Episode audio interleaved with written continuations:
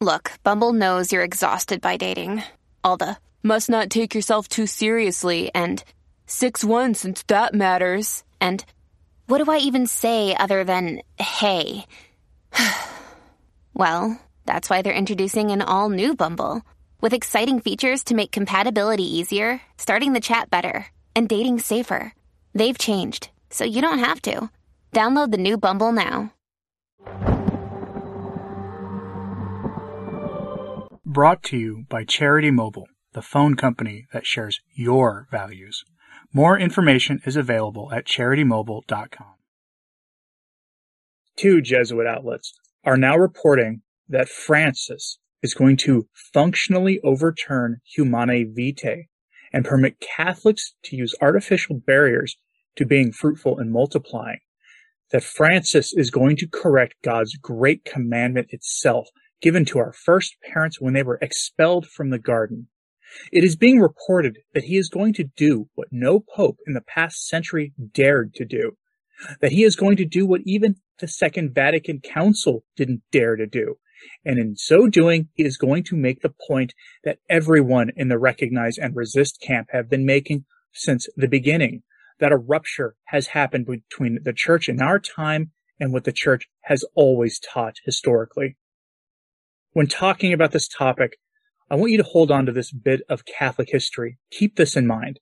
St. Francis of Assisi gave the members of his then fledgling Franciscan order a prophecy more than a thousand years ago about a future age of the church characterized by sin, division, and darkness. It's very short. Here is that prophecy. Quote, the time is approaching in which there will be great trials and afflictions, perplexities and dissensions, both spiritual and temporal, will abound. The charity of many will grow cold, and the malice of the wicked will increase. The devils will have unusual power. The immaculate purity of our order and of others will be so much obscured that there will be very few Christians who will obey the true sovereign pontiff and the Roman Church with loyal hearts and perfect charity. At this time of tribulation, a man, not canonically chosen, will be raised to the pontificate, who by his cunning will endeavor to draw many into terror and death. Then scandals will be multiplied, our order will be divided, and many others will be entirely destroyed, because they will consent to error instead of opposing it. There will be such diversity of opinions and schisms among the people, the religious and the clergy, that except those days were shortened, according to the words of the gospel, even the chosen saints would be led into error, were they not specially guided amid such great confusion by the immense mercy of God. Then our rule and manner of life will be violently opposed by some, and terrible trials will come upon us. Those who are found faithful will receive the crown of life. But woe to those who, trusting solely in their order, shall fall into tepidity, for they will not be able to support the temptations permitted for the proving of the chosen.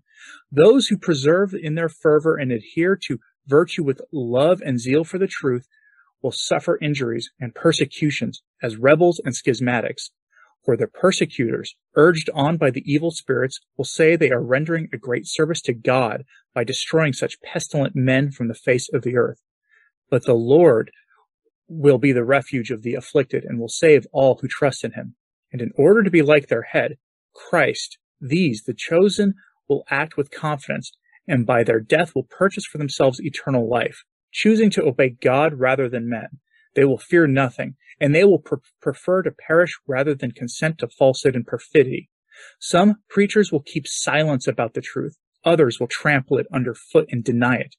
Life itself will be held in derision even by those who outwardly profess it. For in those days, Jesus Christ will send them not a true pastor, but a destroyer. End quote. Francis is going to issue a new encyclical overturning Humanae Vitae. This is not surprising, but it comes at a time when he is busily remaking the church into the image and likeness of the world. In the name of synodality, he's doing this no less. This dark news comes out of America Magazine.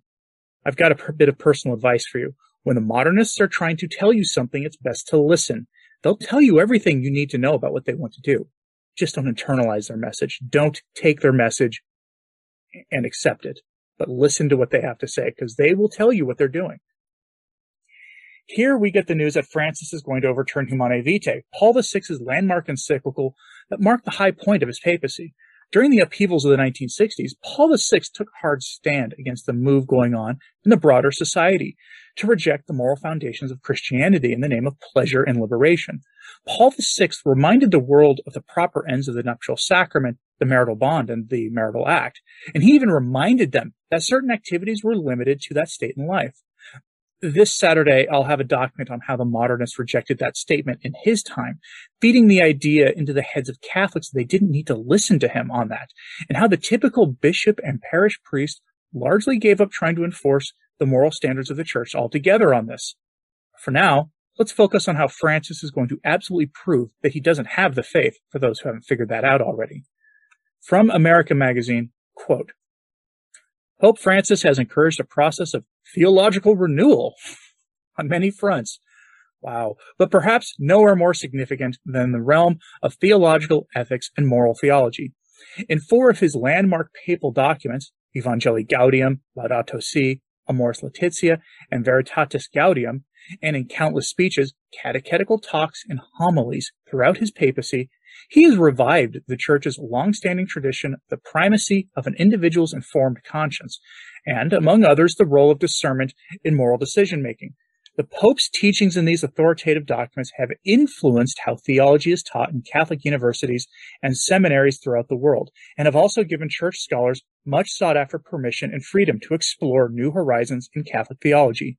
Under the recent papacy, theologians are empowered to ask complex questions that touch on the messy, real life issues that affect the faithful without fear of being silenced. But the Pope's efforts to revitalize the Catholic Church's understanding and approach to the moral life could take yet another major leap forward. A new essay entitled, and there's an Italian title here that I'm out of respect for the Italian language and people I'm not going to destroy in my pronunciation, but continuing, which translates to English as Rereading the Theological Ethics of Life and was published June 30th on La Civiltà Cattolica, the Jesuit-led periodical whose content is approved by the Vatican's Secretariat of State before publication, could place renewed emphasis on this often fraught area of reflection in the life of the Church. Interesting times lie ahead if the reflections reported in this essay speak to what may be afoot at the Vatican. It is legitimate to ask if Pope Francis will give us a new encyclical or apostolic exhortation on bioethics that might be called Gaudium Vitae, the joy of life, said Jorge Jose Ferrer, S.J., the author of the essay, a priest and professor of moral theology at the Pontifical Catholic University of Puerto Rico. Were such a papal document forthcoming, it would spark a wide ranging reflection on the ethics of human life that could lead to a new and definitive papal teaching document on issues as polarizing as chemical barriers to being fruitful and multiplying, assisted procreation, and palliative care. End quote. Yeah, Francis is going there. They wouldn't put this out there if he wasn't going there. He's going to end Humanae Vitae. He's going to issue an encyclical telling Catholics that there are circumstances that permit defying God's great commandment to be fruitful and multiply. Francis is going to hand the church over to the forces obsessed with the flesh and with fleeting pleasure. It leads to a lot of questions that have to be asked. Questions I've asked before, since he surrounds himself with men of the James Martin variety. Why does he do that?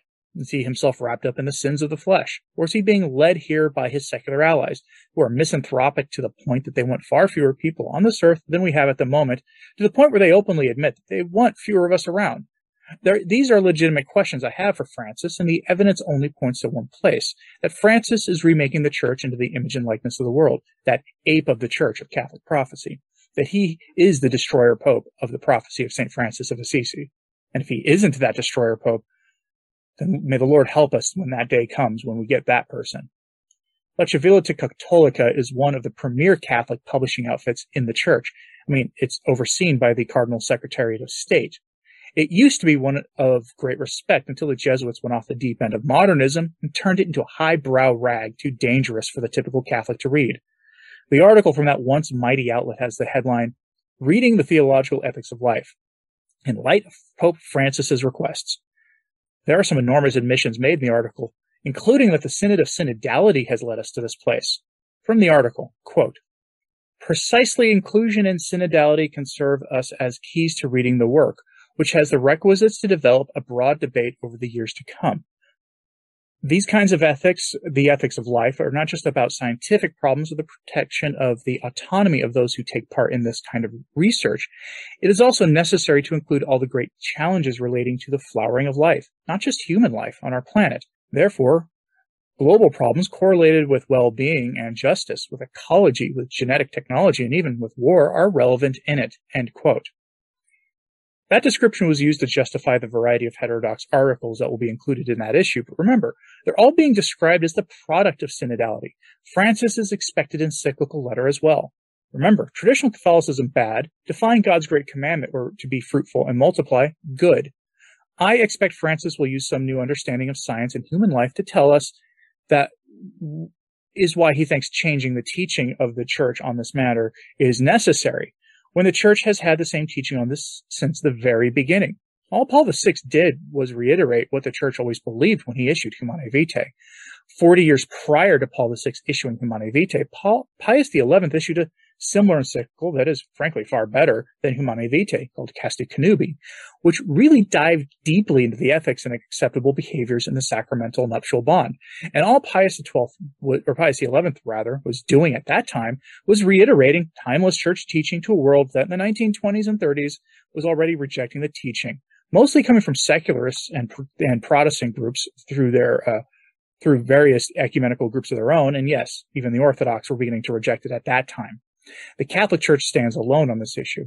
And now Francis is ready to complete the rupture the modernists established with the past with this new critical document. I started this with a bit of Catholic prophecy, and I'll remind you of another bit of Catholic prophecy. Sister Lucia, famous for being the earthly messenger of Our Lady of Fatima, told us that the final battle between heaven and hell would be over the nuptial sacrament, the integrity of marriage, that would be fought over the family itself. She told this to Cardinal Caffarra many years ago. 1 Peter 5 ran an interesting article putting that together with other messages of Our Lady. I'll quote it here to give you an idea of what we're dealing with. The piece includes a message from the Marian apparition misnamed Our Lady of Good Success. Its real name is not Good Success. Its real name is Our Lady of the Good Event of the Purification, according to the nuns who oversee the shrine in Quito, Ecuador. I have a whole video on that, and you should check it out. Here, we should be reminded that her title matters and we should try to get it right. But anyway, the article unites that message and the message of Akita, and it's a nearly perfect description of our time in the church now. Quote, Does this come to those of us watching the events currently unfolding in the church? We have referenced various apparitions in the past that are related to this, beginning with Our Lady of Good Success, uh, Buon Successo della Purificación, in the 17th century. Quote, Thus I make it known to you that from the end of the 19th century and shortly after the middle of the 20th century, the passions will erupt and there will be a total corruption of morals. As for the sacrament of matrimony, which symbolizes the unity of Christ with his church, it will be attacked and deeply profaned. The stone cutters, which will then be in power, will enact iniquitous laws the aim of doing away with the sacrament, making it easy for everyone to live in sin and encouraging fruitfulness without the blessing of the church. In this supreme moment of need for the church, the one who should speak will fall silent. When we reflect on the division among prelates at the synod, Our Lady of Akita comes to mind. Quote, the work of the devil will infiltrate even into the church in such a way that one will see cardinals opposing cardinals, bishops against bishops. The priests who venerate me will be scorned and opposed by their confreres, churches and altars sacked, church will be full of those who accept compromises, and the demon will press many priests and consecrated souls to leave the service of the Lord. End quote. Amazingly, the synod the author is talking about isn't the synod on synodality, it's the synod on the family, which gave us Amoris Laetitia like six years ago. But it equally applies to today. Should Francis release this document and change the fundamental moral teaching of the faith, cardinals will oppose cardinals like never before. Our voices will become marginal at best. There's one more bit of the Fatima message that comes to mind. Sister Lucia told us that more souls go to eternal perdition for the sins of the flesh than for any other sin.